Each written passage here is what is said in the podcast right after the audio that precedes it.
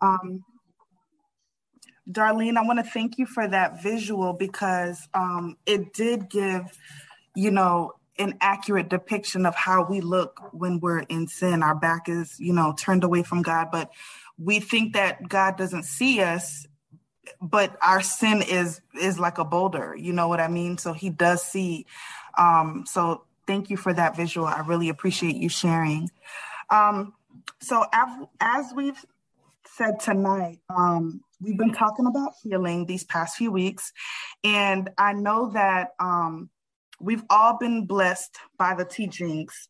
Um, and Minister Paul, um, Apostle Teresa, and anyone else who wants to um, see, she posted a recap of pretty much like the foundational um, teachings that we've been talking about. Um, like the foundational principles of healing. She posted that on the Bible study um, group on Facebook yesterday. So if anyone wants to um, take a look at that and kind of get a refresher of the principles that we've talked about over the past couple of weeks as it relates to healing. Um, so I'm going to go ahead and get started about what I want to share with you tonight. I'm going to be brief. Um, but before I start, I just want to go over a few principles that we do agree on to make sure that we're all on the same page.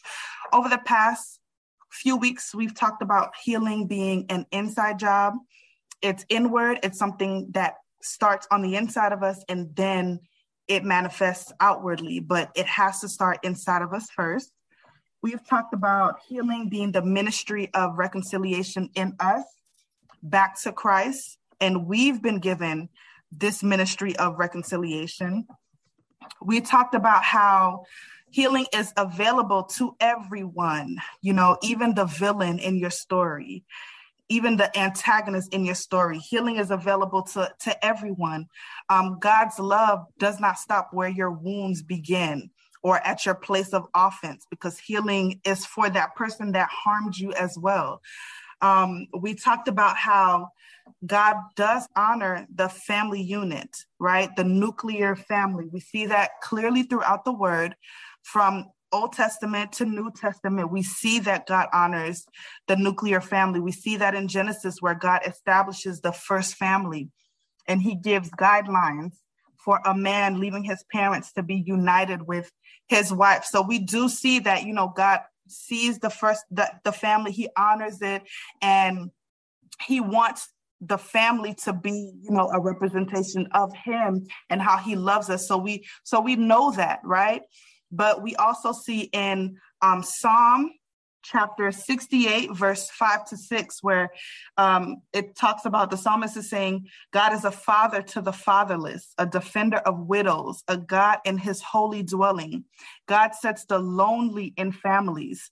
So we know that god cares for those of us that come from broken homes that from um, he cares for those of us that don't necessarily have the traditional family dynamic or you know or we didn't come from a healthy family. So he's there to fill in the gaps. He cares about those. He's acknowledged that right?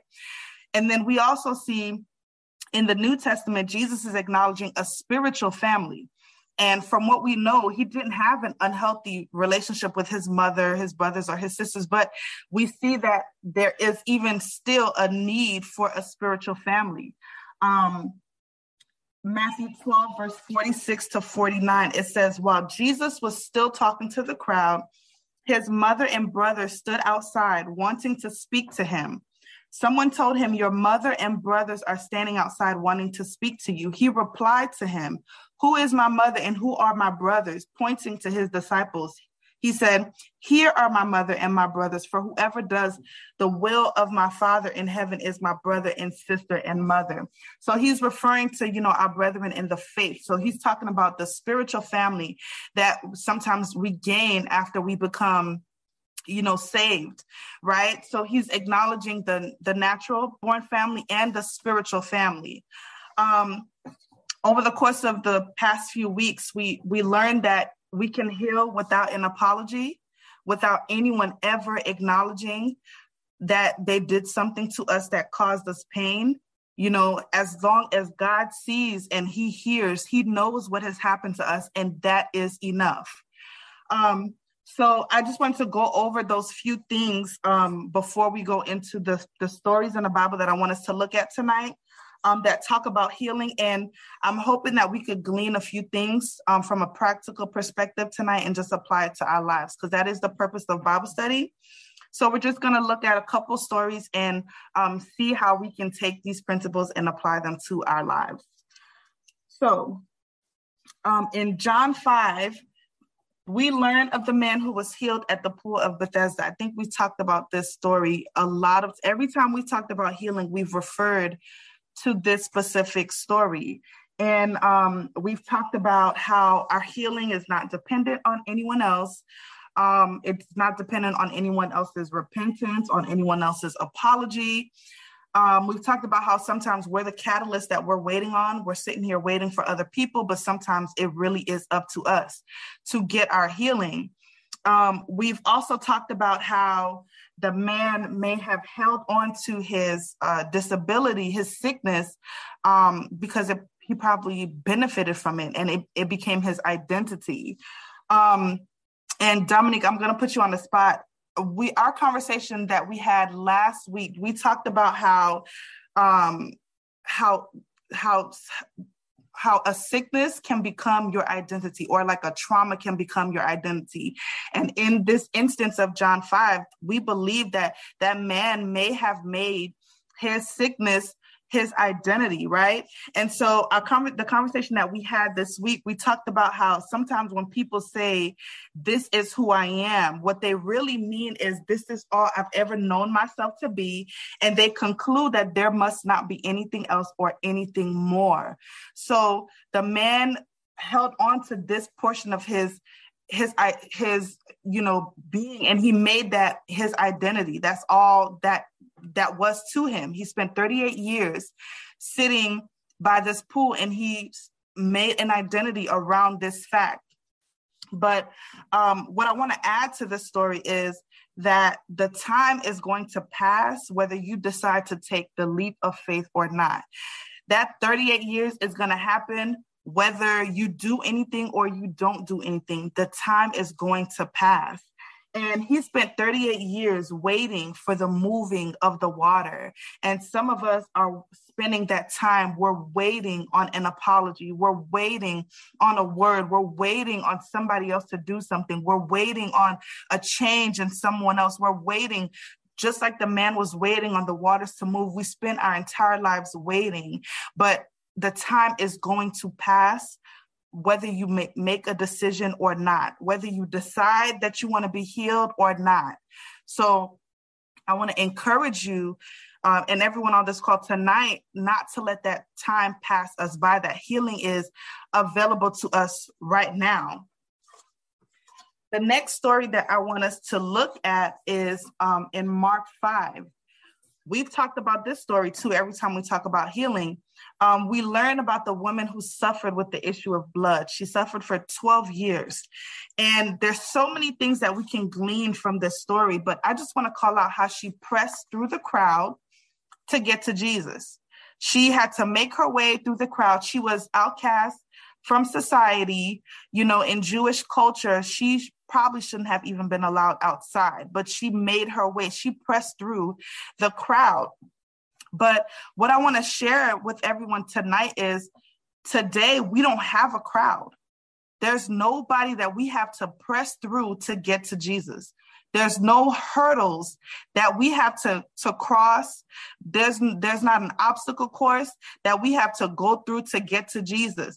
But the woman with the issue of blood, she was willing to do all of that back then because it was necessary. But for us, we don't have to do that. The veil is literally torn. We have access to Christ from where you're sitting right now. You know, you don't have to go somewhere else. You don't have to, to you don't have to do anything to have access to the power of Christ, to Holy Spirit. And so um in Mark 5, verse 34, when Christ realized that someone touched him, that power had left him. He when he finally sees the woman who touched his the uh, the hem of his cloak. He says, Daughter, your faith has healed you. Go in peace and be freed from your suffering. We have to pursue God at all costs. Whatever it takes, we have to pursue God and we have to go after, we have to go after God. And when I was reading this story, I was also meditating on the fact that this is why Paul's conversion was very important because I think his conversion gave us the template for the type of access that we have now. It didn't he Paul didn't have an encounter with a televangelist or some big prophet or he had a direct encounter with Christ and that is the type of access that we have today. Um, I wanted to share a story. I remember the first time that I encountered the manifestation of Holy Spirit, I would say, I was at home. I was 17 years old. I didn't know what I was doing, but I was praying and I had faith. I believed and and I had an encounter with God, but I was at home. I don't even think I had a church at that time. But my home became a church that night. My home became an altar. So I just want to encourage you that you don't have to wait on a specific person or wait on some grand thing to happen. Healing is available to you today and right now from wherever you are. The next uh, passage that I want us to look at is Matthew 9, verse 35. Um, it says, Jesus went through all the towns and villages, teaching in their synagogues, proclaiming the good news of the kingdom and healing every sickness and disease. So, the reason why I wanted to bring up this passage is because I am fully, fully, fully convinced that some of our healing is in direct relation to our belief systems, the way that we think, the way that we process things. Proverbs 23, verse 7 tells us that as a man thinks in his heart, so is he. And we've talked through that scripture um, over the course of the past few weeks. We can literally limit God by what we believe. You know, I had a situation um, recently where I was wronged. You know, somebody did something to me, and I kept rehearsing in my mind what I would say to that person if I ever got the chance to to plead my case, you know? And um the situation it was it was tormenting me. It was taking up so much mental space because I just kept rehearsing over and over what I would say, you know, if I had the chance. And to give you a visual of, of what that situation was for me, it's like I was carrying like a briefcase. And in this briefcase, I had like files, like my deposition of what I would say before I, before I go to the judge to just explain, well, this this is what I did, and this is why it's not my fault, and this is how I was wronged. And and the situation really haunted me. And one day I was reading an article about um and it it it said like um if you like it was for people who were waiting on a chance to you know tell their top side of the story. And it said that if the person who harmed you does not have the mental capacity to see their error how are you so sure that after you've pleaded your case that they will? And the reality of it is i was rehearsing a conversation assuming that i knew how the other person would respond. And in doing so i was grossly setting myself up for failure. Um, but once I came to the, that realization, instantly I was free. Instantly, I felt like my heart, like I felt a release in my heart. I wasn't replaying that situation over and over. So that's an example of how my mindset was keeping me bound in that situation. My mindset was keeping me from being healed because I was holding on to my to that little briefcase for dear life. I was holding on to it. I refused to give it to God because I just knew once I got a chance to tell my side of the story that that's what would make the situation well. And the reality of it is, my, my little briefcase can't change hearts. It's that my little briefcase can't lead anybody unto repentance. It can't make that person see my side of the story. It can't change their minds. It couldn't do anything. You know, that's up to God. That's the the work of the Holy Spirit. But here I am carrying that burden, carrying that burden. That burden was is not mine to carry. So I'm over here taking on the role of, of Holy Spirit, thinking that my briefcase, my my notes, my deposition was gonna change the heart of, of the person who did me wrong. And that's not the case at all. And once my understanding changed, I got free. So if we believe that our healing can only happen a certain way or it has to look like this. For me, I got healed from that situation by reading an article, right? And that changed my mind, that changed my perspective concerning the situation. It changed how I looked at it. But if we believe that our healing can only come a specific way, we quench the Holy Spirit. We limit what God is able to do because we think we know it all and it has to, it's, it's going to come from this direction. And that doesn't necessarily have to be the case. When scripture tells us that we quench the Holy Spirit, it means that we subdued or become unresponsive to the working and guidance of Holy Spirit. We're, we're getting in the way of God at this point. You know, we're we're getting in the way and we're not able to allow Holy Spirit to do what his job is. We limit God by what we believe. Um, throughout all this, the um, stories that I just shared, how many times have we seen Christ ask, Do you believe that I can heal you? Do you want to be made well? A lot of times, God is asking the us that, you know, we have to believe what God says. We have to believe the word of God. The word of God supersedes everything, it trumps our experiences, it trumps how we may feel about a situation. It trumps whether we're right, we're wrong. It supersedes everything. So we have to stand on God's word concerning our our experiences, uh, concerning what we've gone through, and we cannot view life from that lens. We can't view life from that place of hurt. We can't view life from that place of of trauma or or being wronged because it will jade the way that we see everything we have to still view our circumstances from a biblical from a godly perspective and not from our flesh from our pain from our wounds and we can't be so consumed with what we have gone through with our situation that we diminish who God is or allow what happened to us to dictate who God is. God does not change. His character is consistent. No matter what kind of life you've had, no matter what you've gone through, God does not change. He is still good. He's still powerful. He's still faithful. It does, he does not change. So the last story I want us to look at tonight is in Mark 2. This one is my favorite. Um, in Mark 2, verse 3, it says, Some men came bringing to him a paralyzed man carried by four of them. Since they could not get him to Jesus because of the crowd, they made an opening in the roof above Jesus by digging through it and then lowered the mat the man was lying on.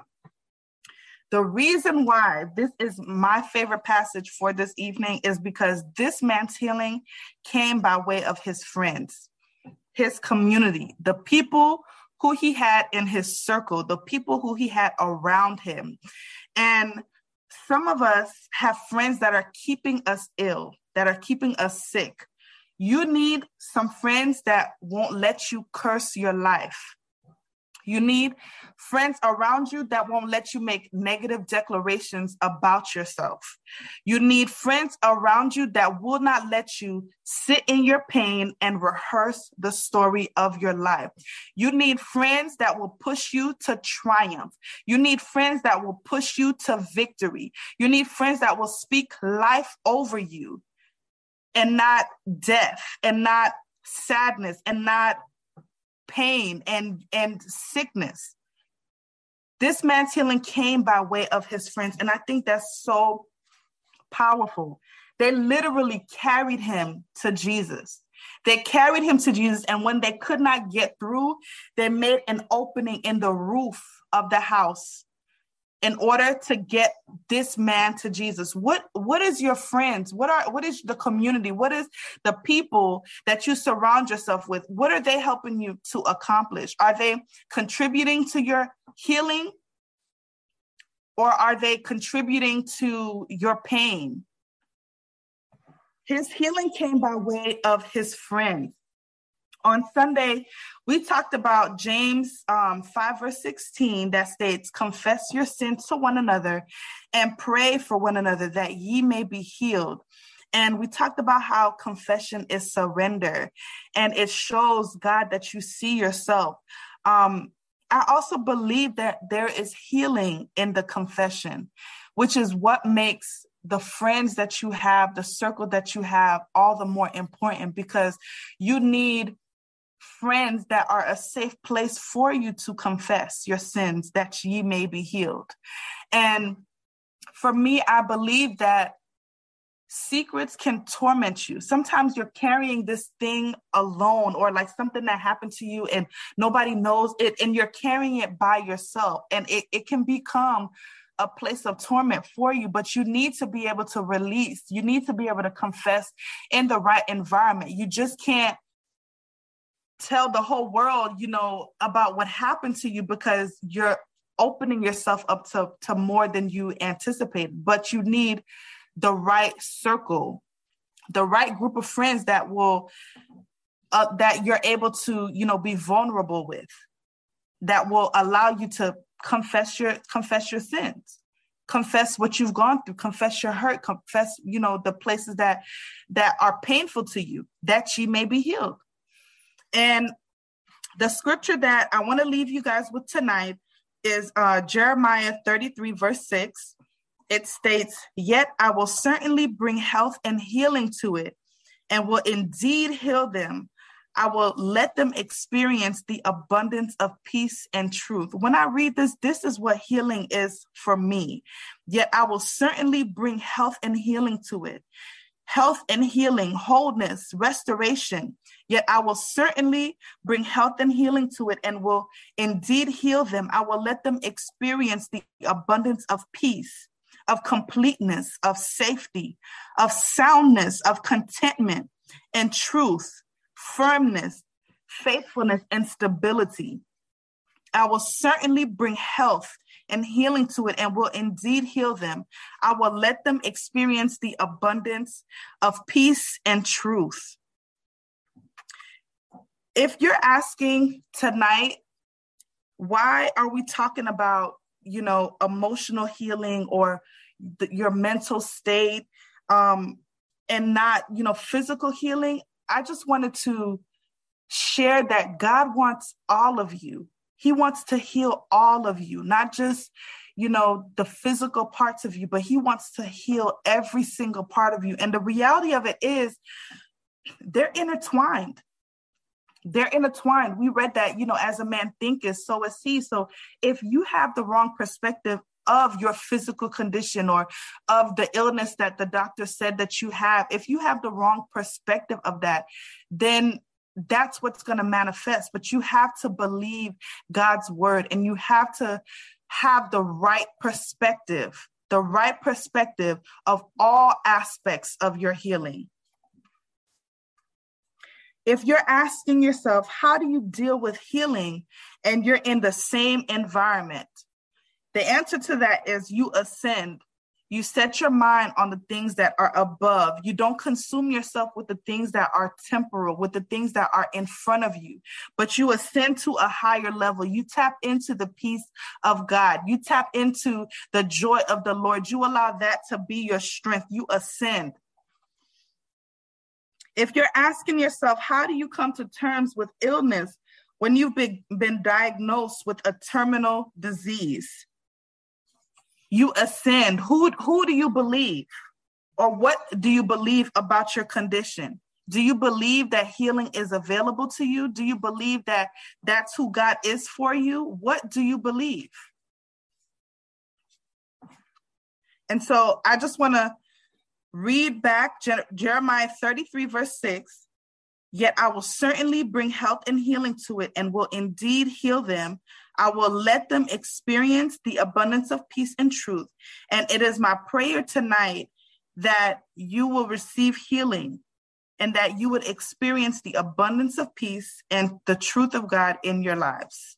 And that's all that I have for you guys tonight. I will take any questions that you guys may have, but I truly hope that you were blessed and I truly hope that you were able to receive something um, practical to apply to your lives. I really hope that you are strengthened and encouraged and that you have, you know, enough to get you to your next place in God. Amen.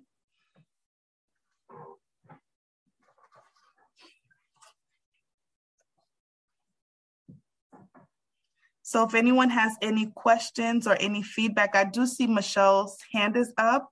Um, we'll go ahead and um, allow you guys to share and we can have a conversation. Yes, ma'am. I enjoyed everything that you said. Um, but I, I did want to ask you this, and I shouldn't say but, and I did want to ask you this that um, when you were talking about, you know, being not keeping things in, but being able to you know have close friends or have someone your circle uh, with whom you can share different things to to obtain your healing. Okay so i know we've gone over this before but the process of knowing who those people are because that has been a weak point for me and many others in the body where we think we can trust and it may even be leadership it may be whoever, you know, because I have in the past at different churches or different ministry thought I could trust, you know, and then you find out if they get upset with you or whatever the case may be, then that's, you know, throwing the baby out with the bathwater because you can no longer trust them. You hear your stuff all over the place. So, so then I guess the the operative word would also be that discernment piece I guess, to know the ones to whom you can really open your heart because that can be touchy and tricky and you know it can be hurtful if it's the wrong person or wrong people.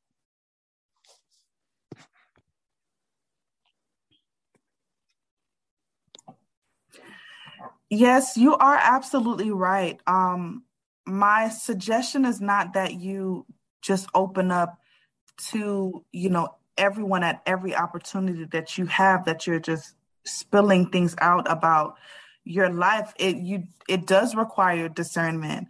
Um and you do need to allow holy spirit to show you who it is that you can confide in. But a lot of times we open up too soon. And we're i guess because we're in pain we're because someone shows us a listening ear we think that that means that we're supposed to just let ev- let all things about ourselves be known to that person. But i do think it requires discernment to know who god ha- has sent for you you know for that particular purpose.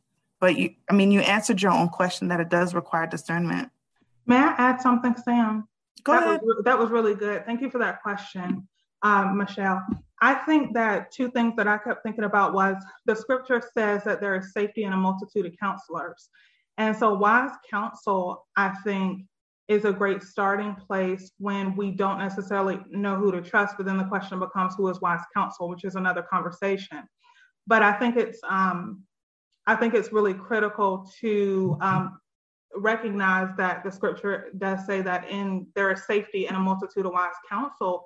But also i think even beyond a spiritual place of discerning i think paying attention to pattern is also very important.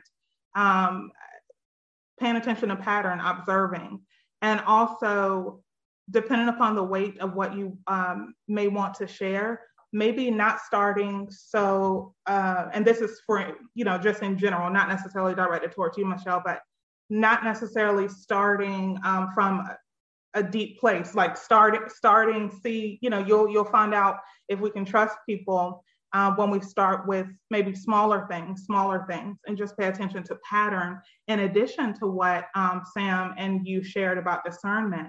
But i love it because i remember when the conservatory whenever we um, I believe there was a whole series on discernment.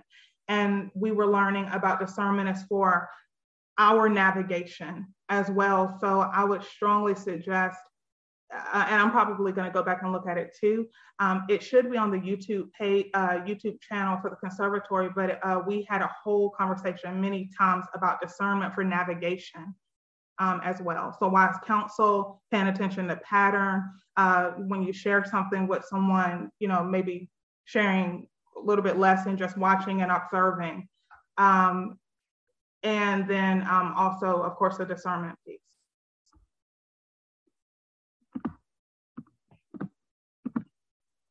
I just want to say this is Apostle Johnson. I can't add anything to what they said because I think it's excellent. I just want to say that um, sometimes we can, if friendships